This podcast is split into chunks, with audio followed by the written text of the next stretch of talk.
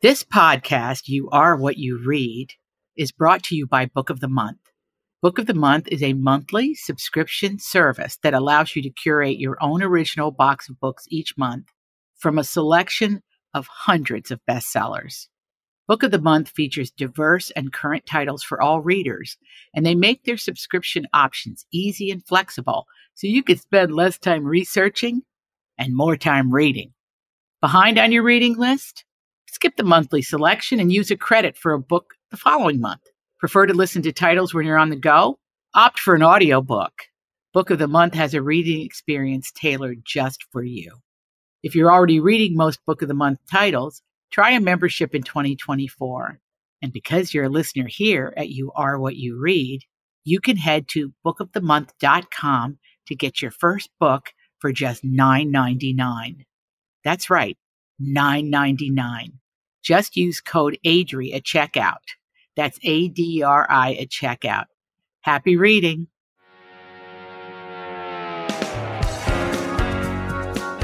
Hi, everybody.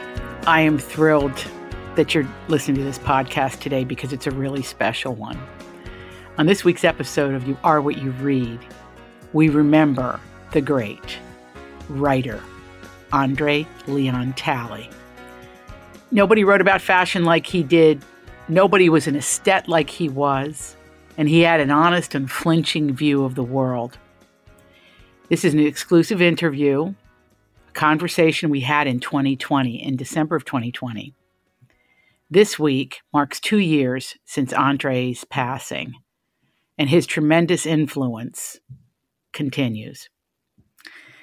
Andre Leon Talley was a journalist, stylist, creative director, and editor at large of Vogue magazine. Andre was a rare figure at the top of a field that was mostly white and notoriously elitist. He was the first male African American editor of Vogue, and he wrote in a style that made readers feel included and elevated. His essays were hip, his byline was chic, and he could write about anything a hemline, a fabric, a starlet in sequins and leather, you name it. He would place fashion in a historical context and explain how the fashion world worked without making readers feel like its creations and ambition was out of reach. He stood six foot six inches tall, and everything about Andre Leon Talley was grand. He was an arbiter of good taste, a dramatist with a flair for storytelling and he could tell the saga behind a designer. He had an aching need to connect his Aunt Lavinia to Coco Chanel because he could not shake the images of the chic, daring African American women in his family. It was those women that spurred him into the world of fashion with their style, elegance, and example. Truth be told, I had so much to discuss with Andre in this interview after reading his memoir, The Chiffon Trenches, and then ALT, that I was overwhelmed by him, by the lists of people, places, and designs, by the columns, the essays, the quotes, the interviews, that I was for the very first time too in awe to get to the point. But I persisted. Andre Leon Talley was worth it. I wanted to understand the world through Andre's lens. And he was so happy and so patient to walk us through it. I don't think it's fair to be reductive about Andre Leon Talley. And like all the great thinkers and writers and luminaries, he heard the distant chimes without living in the bell tower. Beauty roiled through Andre's world. It wasn't doled out in portions. Beauty was in fact a force. And it didn't have a color or a vibe or a specific button or hem. Andre was one of those rare people. He just knew it when he saw it. Ladies and gentlemen, Andre Leon Talley. The fact that you're reading Pauline Kael to me is very interesting because as I went through and and and the life that you led mm-hmm. through the 70s, the 80s, mm. the 90s, mm. the aughts, the whole thing. Mm. When I look back at the 70s, you realize that those designers, let's just name a few Bill Blass, Geoffrey Beene, Geoffrey Beene, Halston. Halston, Halston. yeah, they were all, I, I go back to when somebody's raised. And that is where you find the artist's inspiration. And I would say that those guys were all into Katharine Hepburn. They loved the suit. Brilliant, brilliant, brilliant perception. All of those guys were raised on on Cheerios, and the Cheerios were the films of the 30s and the 40s. There you go. Cheerios, that's what they drank, they ate every morning. They loved Hollywood. They loved Katharine Hepburn. They loved the women. They loved the zany Rosalind Russell. They loved Adrian and all the clothes. Edith Head. What could be better than Edith Head dressing Grace Kelly when she was in Rear Window? Have you ever seen anything like Grace Never. Kelly? You know, I have a wonderful anecdote about Edith Head because well, I'm going to I'm going to send you my novels because you're going to be into them. Okay, okay. But of I wrote one about Loretta Young and Clark Gable. Oh wow, she had the child, love child with him, and pinned the ears back. The ears was- back so people could recognize it was the daddy was Clark Gable. See what I know? See what I know? Pinned the ears back. The little I'm- girl had ears pinned back. So Yes. people, oh, maybe the daddy's Clark Gable. Let me tell you what, that's the best because well, we'll talk about we've got hours of discussions to have about all this stuff, but the the the movies of that time, fa- I wanted to write about the ingenuity of the movies Yes. and and just what it what they meant to people. yes. And it's very um it it it it, saturated every aspect of society Yes. Yes. because that's where you, you went to the movies and it was you saw it all that's where Everything. the style came from Yeah. When you were grew up in a rural town or Hicksville, like I came from Hicksville, Durham, North Carolina, tobacco. Company. Gap, Virginia. We Uh, share uh, and, and there you sit and you go weekly to the cinema and you see on television and you just have your world opens up and you realize that there is a world beyond that outside that door of that field that you see that that cornfield or that garden snake or that chicken in the yard. Hmm and you know i worked for tina brown once said you write as if you your your whole life has been influenced by movies. Because when i was young movies were the influence. Where else could you see the glamour? And even though a flawed film like gone with the wind it's a great piece gone with the wind gone with the wind uh, when i look at that movie now i think about not the the, the story but the clothes.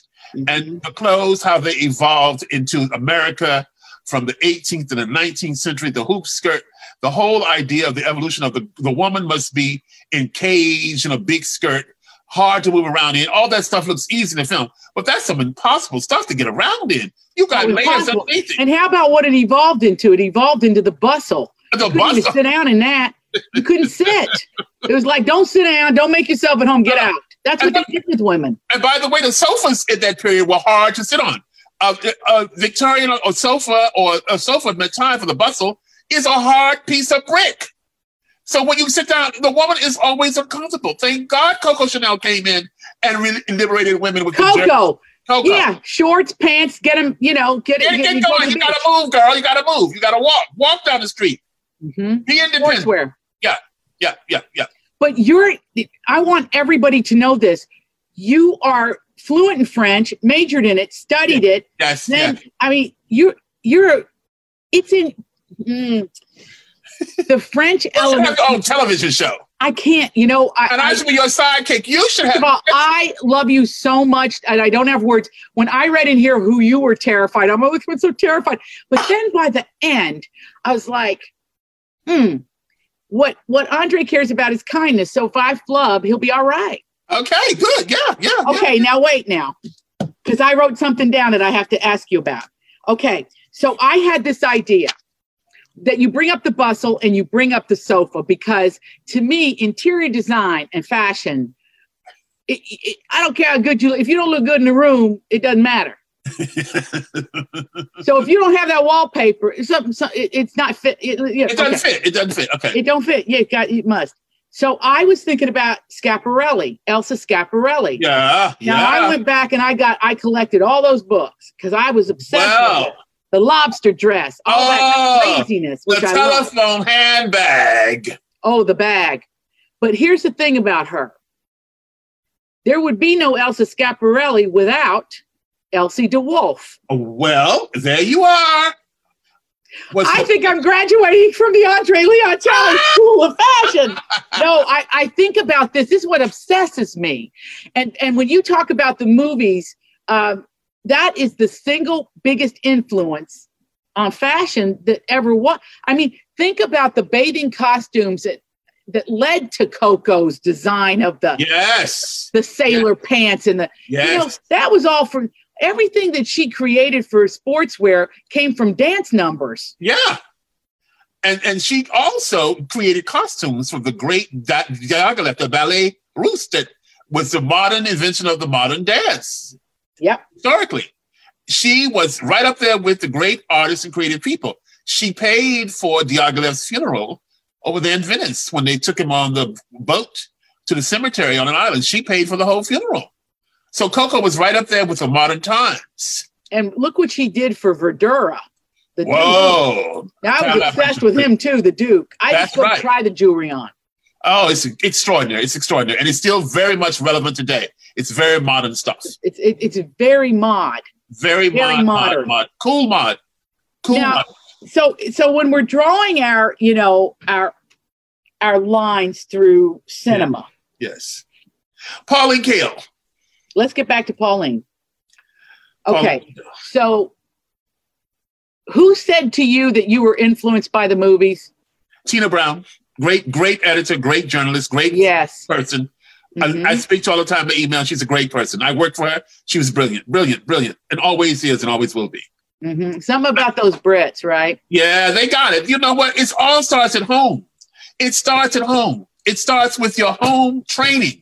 You are who you are because in your childhood, something something happened to you. You saw the light. Your parents or whoever you grew up, there was light in your house. It Mhm. starts from your home. Tina had she went to read at Oxford and all that stuff. Anna Wintour, it starts at the home. Her daddy was Sir Charles Wintour. Anna Wintour is the most powerful woman in fashion today. Now let me ask you this. I'm gonna I'm gonna I'm gonna lay this out flat right now. Lay it out flat, darling. I'm laying it out flat because you know we have to.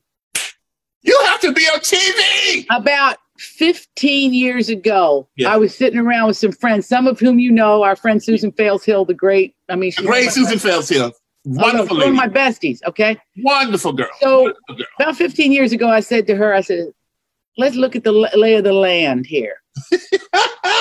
I said, you know what? Nobody's going to go anywhere. Age has changed. Sweetie. It has changed. My cinematographer on the last movie I directed, 79 years old. And President of the United States, 77 years old. There we Anna go. Wintour, and we 71 can, years old. nobody's quitting. Nobody's And going baby, anywhere. let's just connect this now to moments that are of now. Candice Bergen, 74, and in that new movie with Meryl, Steven Soderbergh, Let Them Talk. That Maureen Dowd piece was so genius last two weeks ago. You see, two weeks, two Sundays ago, Candice Bergen, privileged girl, grew up with a dummy. Her daddy was in love with the, the dummy he talked through.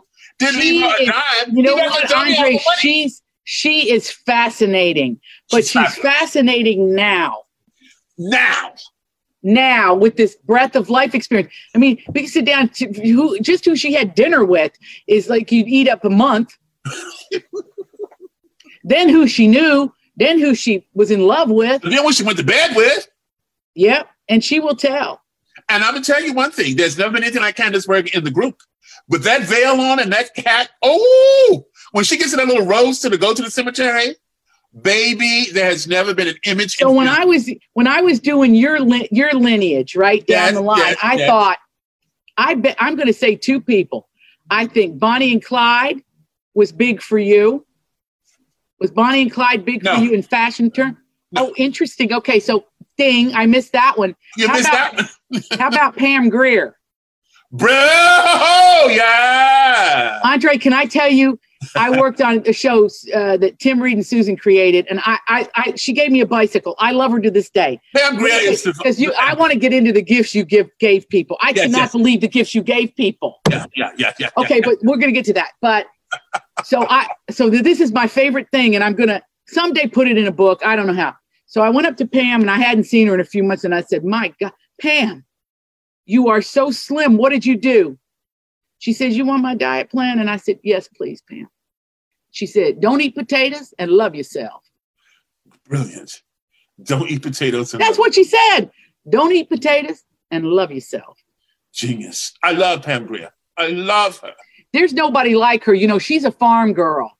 I know she's got a ranch and she loves horses and She everything. can hustle cattle. I mean, she is, but she's, She's also out there in the Midwest doing her thing. and she's kind. Very kind. Very kind lady. You know, that goes a long way with me. that goes a very long way with me too, baby. Now, I want to say this about Coco Chanel when we're talking about age. Yes. She blew back into the consciousness. She defined all the way through Jackie O through 65. Oh, baby, totally. And your friend Lee Radziwill, she she defined it. I know. They I got to meet it. her. She was very Oh. nice. Lee died. I know she's not. Well, please, Andre, it's just a veil. Next slide. It's just a veil between here and there. Okay, all right, sweetie. And we're all headed towards a dirt nap, so let's not stand on any kind of ceremony. dirt nap. You call it the dirt nap. It's oh the dirt nap. My goodness. The dirt nap. Okay, so let's get back to Coco. Coco. So when Coco made her comeback in the 50s, hey, 54. she was about almost 80, wasn't she? She was. She was almost, yeah. And she had, and you know, her wig was sewn into the hat. She had a wig and she would put the whole, the wig and hat on at the same time. The wig was sewn into the hat, darling. I love that. and she didn't have time to waste fixing that wig. She put all it on one time, like a man, you know, jump into the suit. She had a comeback. They didn't like the show, but the Americans loved it, but the French would poo poo because, you know, the Nazi Association reportedly there was. you know, Right, right. Well, who knows? Who knows? That's allegedly. But the Americans loved the suits. And she had that big comeback, and the Americans reinvented Coco, not the French, because they were punishing her for her reported collaboration. And What? Coco is it. Collaboration. And let me tell you, Coco was the most modern thing in the world.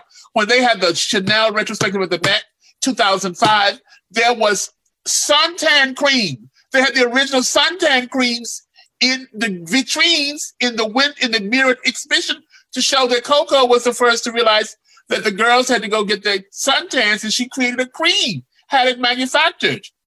They had the original tube. Did any woman in your family wear Chanel number five? my grandmother was privileged to wear it because I would bring it to her from Paris. And I would also bring her, hello, Chanel suits from the boutique from Karl Lagerfeld.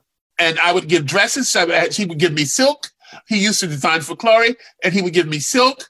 And I would have the dresses. I would take the silk home, and she'd have them made by her her dressmaker. Her Okay, so dressmaker. here's what here's what I got to tell you. I think probably the women in your family dressed as well as anybody. Oh, my Aunt Lavinia turned them out on Easter Sunday. When Aunt Lavinia came, and I was young then, I was not. Aunt Lavinia came one Easter Sunday. She lived in D.C. She was a maid all her life to some high fancy Republican family over there that would go to Watch Hill, Rhode Island for the summer. Aunt Lavinia came down one Easter, and for Easter Sunday, we went to church, our family church, and she stepped out of the car in a lavender swing coat. It was full on volume, like Dior's new look and it was lavender stilettos and a big lavender purse the size of a carry-on. But in those days, you carried big handbags. If you ever know, handbags in the 50s and 60s were like little suitcases. And the whole thing, lavender on lavender on lavender, and the gloves. I realized then Aunt Lavinia was style. She turned it out. She was not conservative. She lived in DC, so she was exposed. This swing coat impressed me to no end.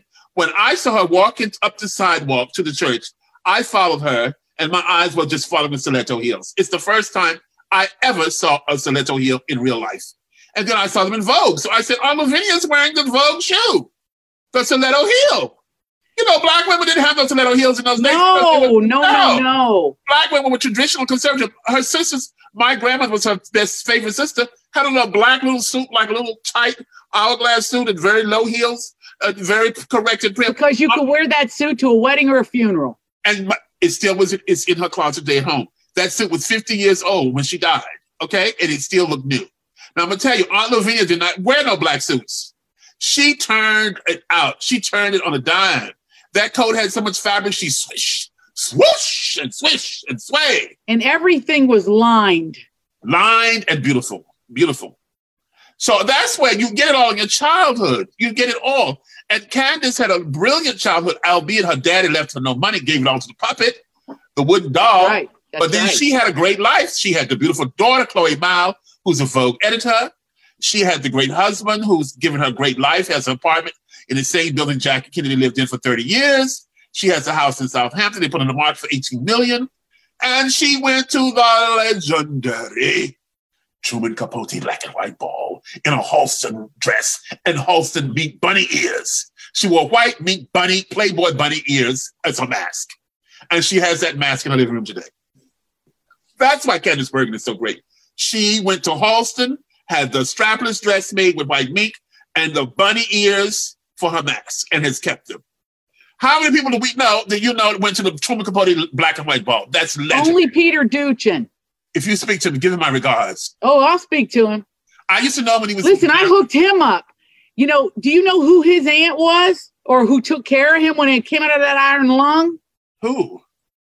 Tell me. Anita Loos. Wow. He called her Aunt Neetsy. So I said, Susan, she got us going to lunches with him, and I adore him, and I and I'd cut out stuff about him. Oh, he was- well, he- I sent him after he got out of the COVID. I thought, oh, you know, you just gotta, you gotta not wait. You gotta send stuff when you think of it. Yeah, So I went into now. There's certain books I have many copies of, and that, and I had, I have a lot of Anita Loos. yeah. I'm Anita Loos you great up. too. You need Anita Loos. Oh, oh, Anita Loos. We love. I, oh, Anita Loos. Gentlemen prefer blondes. Come on, yes, come on. Anita Loos was stylish too. She then she went. I think she wore a lot of what? What clothes? I know she wore. Oh, oh, oh, it's coming to me. Hang on. VNA. You think? Okay, VNA. Okay, I, I thought so. Now I'm going to have to go to my books. Now I'm going to panic Oh, not uh, VNA. panic and go find out. Email me. Let me know. Well, you know, can I tell you though? And I'm sending you this because this is part of that book. I I, I talk about her. Well, she has a scene in it, Anita, Uh-huh. because she she wrote a lot for Gable, or liked Gable, and was always scheming. yeah, you know, but this is what she did. Now, there's two in Hollywood. Now we were talking about age. I love this. Anita was tiny, like Yeah. 90 pounds, Oh, and it, yeah. she, if she went over 90 pounds. She went to a spa in Germany.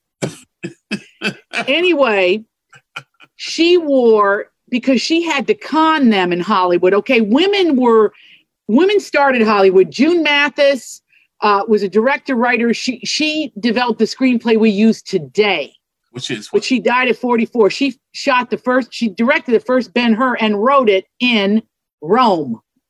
The First silent. on location, 1926. Okay. The silent Ben Hur, she did the silent Ben Hur. which is a masterpiece. Well, the other one won all the Oscars in '59, but But that that was, was- uh, but the, the first one was the real great one too. That know? was the great one. Yeah, Francis Bush, ex Bush. Oh, Francis X. Bushman. So anyhow, so Anita, they're all friends back then. Yeah. Francis Marion and all, but Anita, she needed to look young. Anita was already 40 in 19. I mean, she was. So here's what she did. She would wear ribbons in her hair like a girl. Girl. But she was so little, they didn't. They thought she was a little girl. Oh my goodness. And a straw hat on the back of her head. oh, like Pollyanna. and she was best friends with Helen Hayes. But, Now, but Anita had a lot of best friends You know and, else? and, and, a, and a kind of a layabout husband who was always in mental institution. Oh, did, dear, dear. You know else is a great, great movie, a genius? And I know that you're going to love what I'm going to say. But she is the goddess of all, Mae West. Wow. Well, funny you should mention it. I don't know if I can lift this doorstopper of a book, but I'm going to do it. I think this is the descendant of Mae West, Dolly Parton. oh, wow. Brilliant analysis. And you know, Dolly Parton is, is so in now because everyone wants to talk about her because she donated a million dollars to Vanderbilt to help with the vaccine research. And this is where Dolly Parton will have a legacy forever. Not only for her music, but she's profiled in the New Yorker magazine. She's on, she's got her special Christmas. Dolly Parton, this little pint-sized bottle of power, donated a million bucks to Vanderbilt for the research of the vaccine for COVID. And this Do is you know how many millions of books she in the Imagination Library that she invented? Oh my You get a free book every month of your life from birth to age five. Dolly Parton. what? I didn't know. And I bet back in Hickman, is it Hickman or Hickville? Where are you from? Hickman, wherever she came from, They didn't have no electricity. I love you. Look at you wearing these books as earrings. I do. Ah, Look at you wearing these books as earrings. I love your cover. I think that's why it's a bestseller. I have to tell you I that got covers- people writing in. I'm going over. They're ordering it now. Good because I love it. It's like Shih Tzu knives. Ah! Get it now. Adriana, you're incredible. You know you're extraordinary. Okay, we have more to discuss. All right. Thank you, dear, because anything coming from you is a compliment to me. Listen. Okay, I wrote down this more drawing of the lines. yes, yes. Let's talk about Edith Head for a second.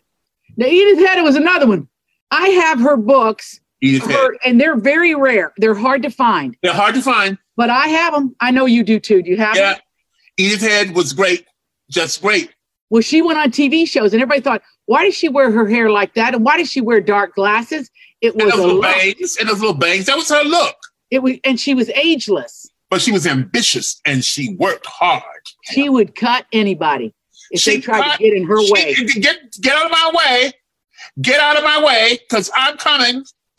What she did for Barbara Stanwyck, I can't remember the movies. Barbara Stanwyck loved her. All those great, great, and those European guys like Orry-Kelly. and- Barbara Stanwyck, you know, they, they the peplum became popular because she had a low rear end. Oh. Did you know this? No, I did not know this. Okay, they had to cut it high to ma- give her a waist. She was box like. Oh, And so, yeah. And so they, the peplum, that was to give her a fanny. So it made her sexy. She's another one. She cut you too. oh, she cut you too. She touched it. Listen, but Edith Head, there's never been anything like Edith Head's clothes in Rear Window. You could write a thesis in a master's thesis on those six dresses from Rear Window. Fit. The fit. The, The fit. fit. Talk about the fit. The green suit, the pistachio green suit, Unbelievable. the pillbox hat, the halter top, the halter top underneath the jacket.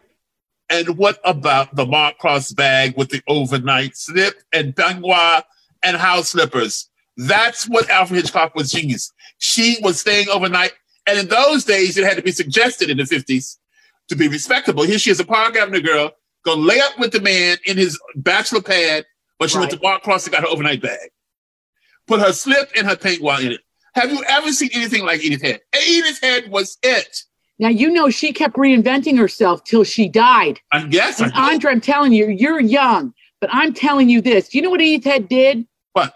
She went on television shows and then she got a TV show. She had her own TV show. I like you should have. You have to get. Promise me. Andre, this is a lot. You Andre, right here is a lot for me. promise me. You have to have a TV show for yourself. You must, and you must have me on. You know, you got to have a TV show. Well, only if you're my sidekick. I'll be your sidekick. I'm telling you. You But got you're not a sidekick. You're the main act. No, no, you're the main sidekick. act. The two of us. Listen to me. You are extraordinary. We're talking about my book. We're talking about fashion history.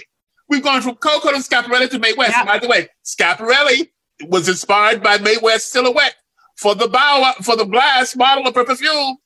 Shocking was the, the bottle was shaped like Mae West's body for the. Yes. And you know something? I collect those ads. Oh, you see, that's very. I find good. them. I put them, I have them around and I cut everything out. I know you do that too. No, I, I read everything. I read everything. I collect everything. I'm, I'm just I'm so mad for Pauline Kael. I want all of All Pauline. right, let's Kael. go back to Pauline Kael. Let's go back. Let's go back. Okay. I, I have to read her because you know what? I know she will inspire me. She will inspire my writing because what I read about her recently, I saw a, a TCM uh pro, a documentary on her, and it was just so incredible. And she just said what she felt. You know, she wanted to be a novelist, and then she found uh, creative. Uh, That's creative right. writing. Her contemporary was a woman named Adela Rogers St. John. Do you remember right. her? That's right. That's right. That's right. She said the one thing that changed my life. I read it, and I believe I read it in the New Yorker when I was a kid because my parents subscribed in a coal mining town. We subscribed to the New Yorker. Why? Why? Wow, you we were, did. you we were. did. We subscribed. I, I've been obsessed with that magazine my whole life. I love the New Yorker. I love I, I love it too. But you know, you go back and read in the archives. Sometimes you get you get a little upset. I know, but listen, you don't get upset with Pauline Kael. Maybe no, we don't get upset with her. Okay, so where is that? Where are where is where is the Pauline Kael of today? Now I like Richard Brody over there. I, I think so too. Um, the Pauline Kael of today it may not be one. There's not. No, may not be one. That's what happens, Andre. Because you know what? Okay, I'm going to tell you what happened, and you can tell me if you think I'm right or wrong. Mm-hmm, mm-hmm, mm-hmm. I moved to New York. I'm living in a boarding house. Let's say it's about 1986. I go to the Dramatists Guild because they have a special guest lecture named Arthur Miller, the playwright. Well, well, there you are. stuff was free. Like I went to everything free. Yeah. So he said this statement, and I wrote it down in my notebook. It's here. He said, Lady got up and she was upset because she wasn't a famous playwright, and he was, right? You always get that. You know, that's what you love about New York. Now, you know, during COVID, you didn't get to do that Barnes and Noble No, where people, No. where people come in off the street and, you know, Uh-uh. you're having a cup of coffee, they take You a sip and sit down. No, didn't happen. Didn't happen. can't take it. Anyway, this lady gets up, she kind of barks at him, and he says to her i'm going to tell you something. In the history of the world, from generation to generation, there are very few playwrights. There's never 150 of them, there's not even 15. A lot of people write plays, but he was speaking of the ilk, right? Of the people that are at the top. At the top. And then he said this I don't know what's going to happen to writing with television. And that's the truth, Andre. Mhm. Print media sucked out a certain amount, Mhm. playwriting, movies, television. Mhm. There's not enough writers born in a generation. That's correct. Now I'm going to give you another thing. I'm going to give, and then you're going to tell me if I'm right or wrong. When you started at Vogue Mhm. in the United States of America, how many self-published books did you think there were back then? I couldn't even begin to guess. Three. And what was it? Nobody did it. Nobody self-published, No. right? No. Your bookstores were curated all the way back to Bennett Cerf, Brilliant. who would move things around. Brilliant. If anybody wants to see him, watch him on the game show channel on What's My Line. Yeah. Yeah. Yeah. Because he had a great personality. He's great. He's great. He was great. I love that. Ar- I met Arlene Francis. and what about Dorothy Kilgallen? Dorothy Kilgallen. Well, you know, she was long gone. But Well- uh, yeah, be, well, I think something bad happened to her. I think so. Arlene Francis used to be well dressed too. Arlene Francis was Scaasi. And you know what? She wore Scaasi. Mm-hmm. She wore Scaasi You bring- couture. Uh, do you mind getting that poster for me, honey? Wait till you see this. This will kill you. I did a book signing in Florida Mhm. in 2003 or something, and I met him, Arnold Scaasi, which Oh, is wow. Isaac backwards. But Eyes uh, backwards. I thought he was Italian, but he's he's not. He's, He's Israeli. most- yeah, I think he's from Italy or someplace. No, he ain't from Italy. he's from New York or something. No, it Scaasi is Isaac Isaac's backwards. I know, I know. But what is his He- ethnicity? no, he's he's. Let me show you. Look at this. Okay, this is his book, right? So I'm at this thing, and I said, I said, hey, can I? He said, you can have it, but you're going to pay for it, and you're going to donate it to the library. And I said, I don't have a problem with that. So I had it. Oh, I know. He was a piece of work. he was. He is a piece of work. He's not dead. You oh, is he with us? Yes. Oh, I'm sorry, Arnold. Well, you know who he reminds me of in temperament? Who? Kenny J. Lane, who's no He's longer with with us. He's no longer with us. Didn't they have the same personality? I think Kenny Lane was much more much more difficult. You do? Yeah, Kenny Lane was great. Kenny Lane was so self-invented. He created a whole legacy around copying Verdura's jewelry, Vidura and Uh. Van Cleef and Arpels. I can't do this with with one hand. I was going to wear these You tonight. gotta, you gotta be an you gotta have tentacles like an octopus, because you got so, Kenneth J. Lane, David Webb, they're copying Verdura. I don't. I don't just have one. I have two. You got two. You gotta have two cups. You have to have two cuffs. Vreeland's, you gotta wear two cups. There you go. Oh my I mean, god. if you want to feel like, okay, please. I know. I know. We're talking about Pauline Kael, but please, Diana Vreeland. And the Maltese cuffs from Verdura. Okay. Do you know how many times I saw that one woman show? Oh, about five. At least. Yeah. Now, that put your cuffs on. That's G. Putting the cuffs on. Brilliant of you. Brilliant. This is a great, great. This is brilliant. You had the cuffs. But Well, Kenny Lane, Kenny Lane. Listen, Kenny Lane had the best taste. His apartment was incredible. was it? the best taste? Oh, the best Did taste. you love Mario Buatta? He was one of my great friends. But you know, in the end, I he was very difficult. But God Well, he was Italian. I could have given you a lesson in that. oh my darling, he was very. He used to prank me. He was a prankster to Okay. Okay. Can I tell you? I've got. Hold on. Don't go anywhere. I'm I just have to pull it. Don't go. Stay right there. You have to see this. So when I met him, he signed it. Um, okay, but he does like okay, so he gave me this, and then he he showed up with a toupee and a roach on to do the Today Show because I had written this novel about um a decorator, Yeah, and he showed and I quoted him in it and stuff.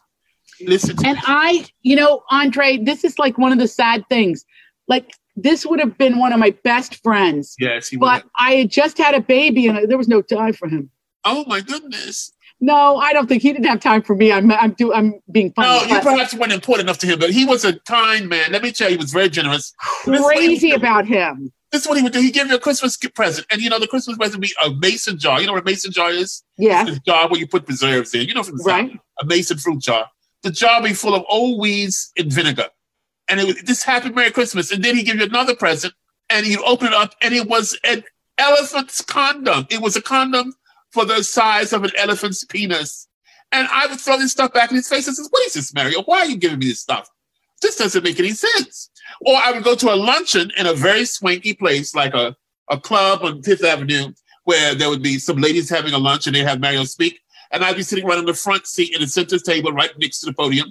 And Mario would get up and off the, as he would get up to give the speech, he would throw things. He said, Here, this is for you, Andre. And there would be a big old flat, ugly roach on the Yeah. front. He he had a plastic roach that jumped. I said, "Are you going to bring that on TV?" He said, "Why not?" I You said, know well, what he- not going You to let." know what he did? Apparently, he went to the White House. He went to the White House and he said to one of the first ladies, I will not name, you've done such a great job decorating. I no, no, it wasn't the, the White House. It was Buckingham Palace. He went to a dinner at Buckingham Palace, and he didn't say it to the Queen, but he said it to I think the Duchess of Cornwall. Your your mother-in-law has done such a great job here, but I do see that you all have some problems. And he put the roach on one of those tureens on the sideboard and pretended the roaches were at Buckingham Palace. No, he didn't. He pranks people, and I, I don't think a lot of people didn't like him for that reason. Well, he's an Italian boy from Staten Island. Very Yeah, what can you? What, yeah, that's just of humor. You know, I was at one of my friends' houses for the weekend. Pat Pat Auction, who's a close friend of his, she had a house decorated in Oyster Bay, and I guard. I was guarding myself. I said, I am not going to be let him prank me this time. So I knew he just arrived, and he went down the hallway. All the guests had guest rooms off in a certain week. I said, he's put something in my room. I'm going to go in there and find out what it is. So he thought I'd go in there and just start screaming, screaming. And I looked around, and in my bed, he put a whole big blow up doll, naked blow up plastic doll. I said, Mario, get this thing out of here, throw it away. Just let me go to sleep, you know? You just have to treat him like, oh, this doesn't matter. Oh my gosh! But I would have been screaming. But I'm glad you know now. What were we talking about? Edith Head? It's more important to talk about Edith Head. Yes, I know. But but you know what? That was a good sidebar. Oh, Arnold Scaasi, oh, Because it brings Scaasi, and it brings us back to the to the fashionable. Kenny Lane and Verdura and all of that. Let's talk about Carolina Herrera. Oh, she's fine. Oh, Mrs. Herrera has always been. Let me tell Always. you what. What? Every time I do my date book, I will. I haven't done it yet, Yeah. but I put her. I put her picture. She's on the cover of something. I don't know what, But oh, and she's wearing a mint. It's like a mint green skirt oh she's amazing. with a dentine colored silk blouse. She- dentine chewing gum. oh, she's it, she has style. She's got the eye. Ugh. she was born with it, Yeah. and she knows exactly what to buy. She's lived that life. You know, she was born in South America, but she's lived that life where she bought clothes in Paris, and when she does her own couture, that's why Jackie Kennedy went to after she left Valentino in Rome. Jackie Kennedy was only dressed by Carolina Herrera when she left, stopped doing the Valentino.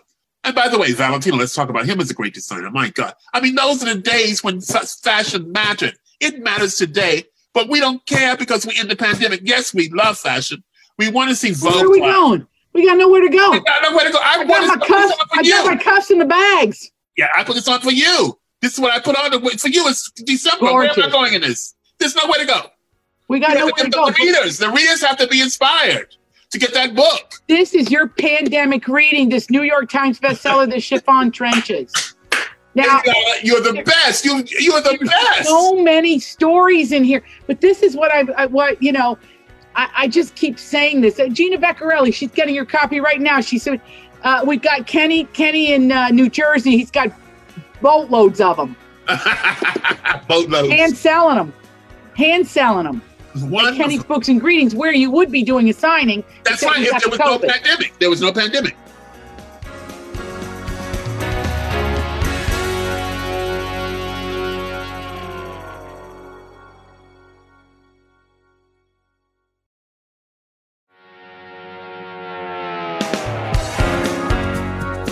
So I could talk to you for the next year and a half, and we're gonna get we're gonna talk again. You know what, Andre? Let's do this.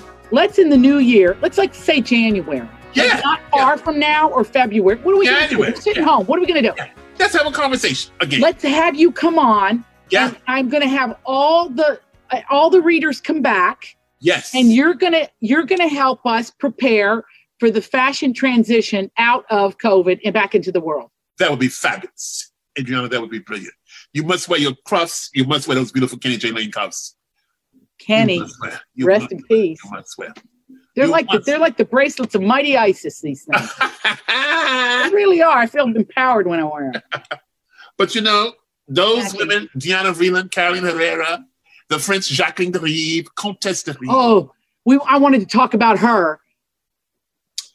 Comtesse de Ribes wrote me a letter when this book came out. I had this Federal Express thing. I opened up. I said, "What is this official looking document? Is this from a lawyer? Have I? Am I going to jail? What have I done? Did I not pay my taxes?" It was a letter from the Comtesse de Ribes because I put her on the best dressed list. She said, "I am so moved by your your memoir, and your life is illustrious. And how charming of you to mention that I had three dresses from Yves Saint Laurent, the same dress in three different colors." because she had an exhibit at the Metropolitan Museum. And that was amazing. The personal style of the Comtesse de Ribes. Now, of course, the Comtesse de Ribes was born into money, but the designers loved her. She had her first show. And who was sitting on the front row at her first show? Yves Saint Laurent and Valentino Garavani from Rome. That's what kind of clout she had because she had embraced those designers and had inspired them. And there they were supporting her when she had her first show as a fashion designer. And she made fierce clothes. She was fierce, oh, like Anita Luce. She's Yes, still with yes. us today. She's still with us. She's a great friend of Carolina Reinaldo Herrera. So if we didn't have the pandemic, she'd be here. We could be having lunch with her. Oh man, I'll We make could- the lunch. We could be having I'll make it. Oh, Julia Reed were here. She'd be making lunch for us. Julia Reed would be making us crab soup. Oh, her recipes. Julia was the real thing. I miss All right, let's get to Julia Reed, okay? Okay. And that'll be our that'll be our last character of the night, Okay. meaning meaning angel character. Okay. Right. Okay. So here's how I meet her. I, her book is sent to me. Would I blurb it? It's called The House on, 10, on T- On something. Yeah. House on 10th Street. She got married, what they call later in life.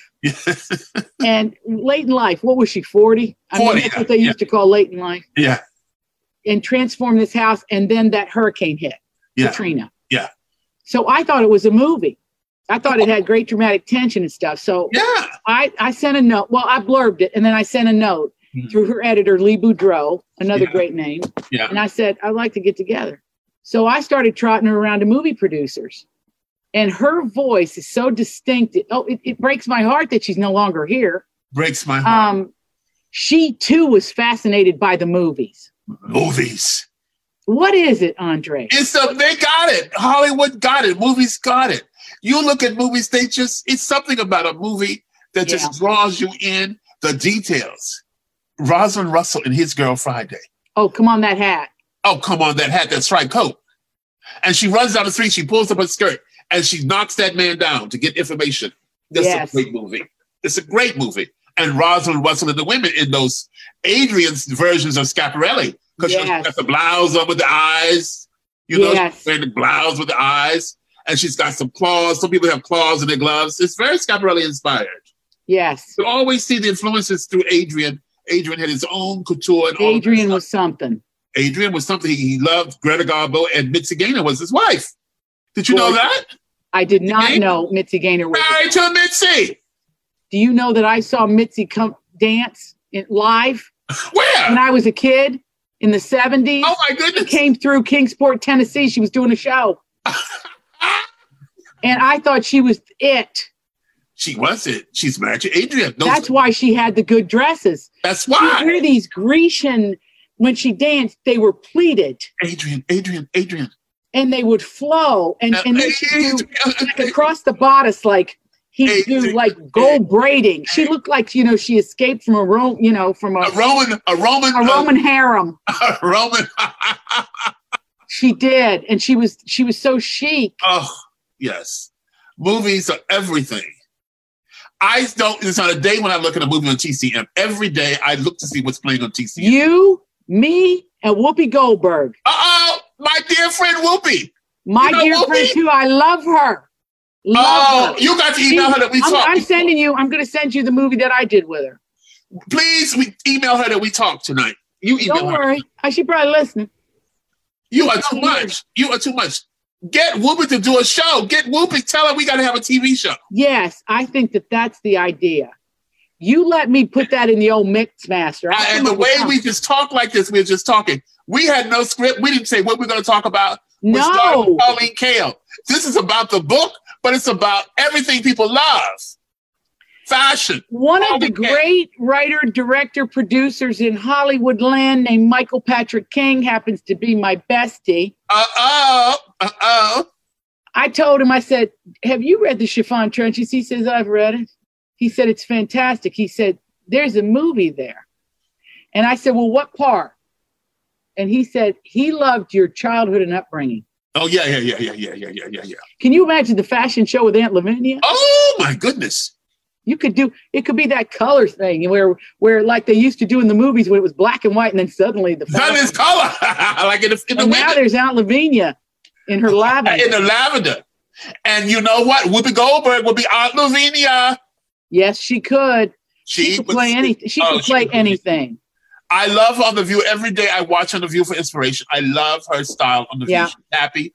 She's moderating, and I love what she wears. And there's That's never been there's never been a greater entertainer. Have you been to her home? Haven't you? Oh, honey, when I spent the night in her home. Christmas Eve, Thanksgiving. I've been sleeping up there on the third floor, child. I've been sleeping on the second floor, child. I've been all up and down the house. This is what people don't know about her. She's demure. She's one of the great Uh-oh. hostesses of all time. Food, excellent. China, forks, glasses. She's got a glass. She can run a store. What's the store? Crate and Barrel. She's her own antique crate and barrel. You She's know, got- she learned from she learned from Elizabeth Taylor to get the studio to give you artwork back when they did that. Oh, I And did she has an her, you saw it. She has an incredible art collection too. She's got beautiful things. Oh, great things, great things, great things. Andre, I, I we've got so much more to talk about. We've Well, got this is our January. Christmas night. We're go, we're going to make a plan. We're gonna make a plan, and we're gonna do it in January. We're going to do it in January. All so right. we're going to put a bookmark here, Yes. and then we're going to come back together, and that'll even give us more time to think of. Well, I don't even know. This was just you, just Talk. beautiful you. Pauline Kael started it. Pauline Kael. She did. I can't believe it. Yeah, my We I'm doing the ones where the lights went out. We went from Pauline Kael to hmm Kenny Lane, To Kenny Lane, Schiaparelli, Coco. all of- we, Cosby, we, hit some of Carolina. the- we, we hit some of the big ones. Now, a book you got to read that I know you have not read because you would have brought it up. Sheer Elegance. S H E A R, not sheer, like S H E E R. Shears for like Okay. The bi- memoir, the biography of Kenneth Battelle, the great hairdresser of the 60s.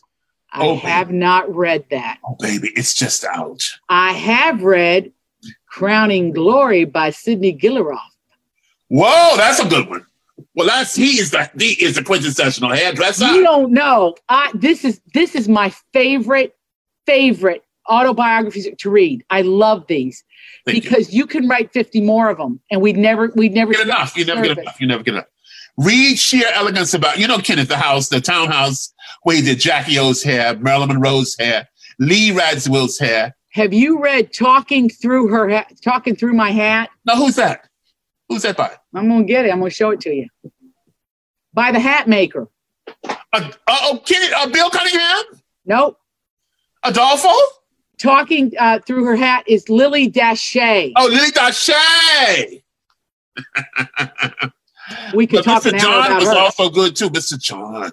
You know, do you know that I went on a probably it took me three years to find this hat by Mr. John, who used to do Oh, this. Mr. John, the famous Mr. John. And I have a Mr. John hat, and I have a juvenile Mr. John hat. You should have to have your own show because you got that Southern grace and charm that's so engaging.